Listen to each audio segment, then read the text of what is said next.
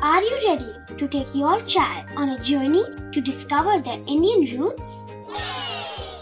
Introducing Chimes, the ultimate audio platform for young minds aged 3 to 15. At Chimes, we believe in the power of storytelling to connect children to their cultural heritage. From captivating folk tales to colorful festivals to mesmerizing history, Chimes brings the rich stories of Indian traditions to life. So connect your child to their Indian roots with us.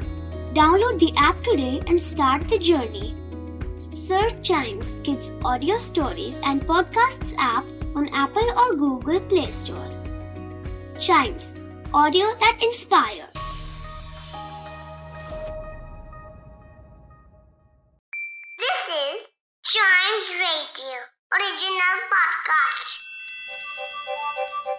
हर दिन की एक कहानी होती है।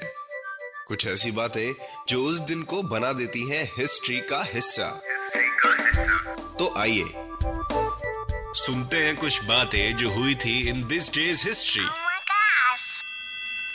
Hello and welcome to this day's history's another episode आज हम जानेंगे 11 सितंबर की कहानी और मैं आपको बताऊँगा कि आज के दिन देश और दुनिया में क्या कुछ इम्पोर्टेंट हुआ। आज ही के दिन first parliament of the world's religion held हुआ था। ये पार्लियामेंट ईयर 1896 में शिकागो में आयोजित की गई थी।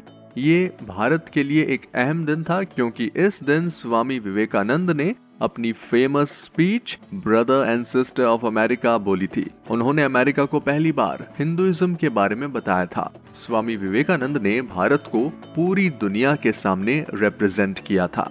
वहीं 1906 में आज ही के दिन महात्मा गांधी ने दक्षिण अफ्रीका में सत्याग्रह आंदोलन की शुरुआत की। जब महात्मा गांधी लॉ पढ़ने साउथ अफ्रीका गए थे, वहाँ उन्हें रेसिज्म का सामना करना पड़ा। गांधी जी ने सिविल डिसओबीडियंस मूवमेंट पहली बार यहाँ पर शुरू की थी। यही कारण है कि गांधी जी को जितना सम्मान भारत में मिलता है, उतना ही साउथ अफ्रीका में भी मिलता है। इंग्लिश चैनल तैर कर पार करने वाली फ्लोरेंस चैडविक 1951 में पहली महिला बनी। उन्हें इंग्लैंड से फ्रांस पहुँचने में 16 घंटे और 19 मिनट लगे थे।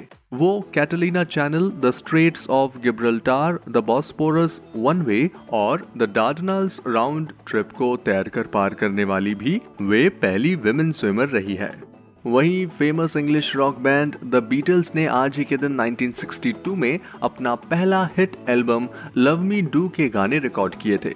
इस पॉपुलर बैंड को इंग्लैंड के लिवरपूल में रहने वाले चार दोस्तों John Lennon Paul McCartney George Harrison और रिंगो स्टार ने मिलकर बनाया था। बैंड ने इस एल्बम के 11 गानों को एक ही दिन में रिकॉर्ड किया था।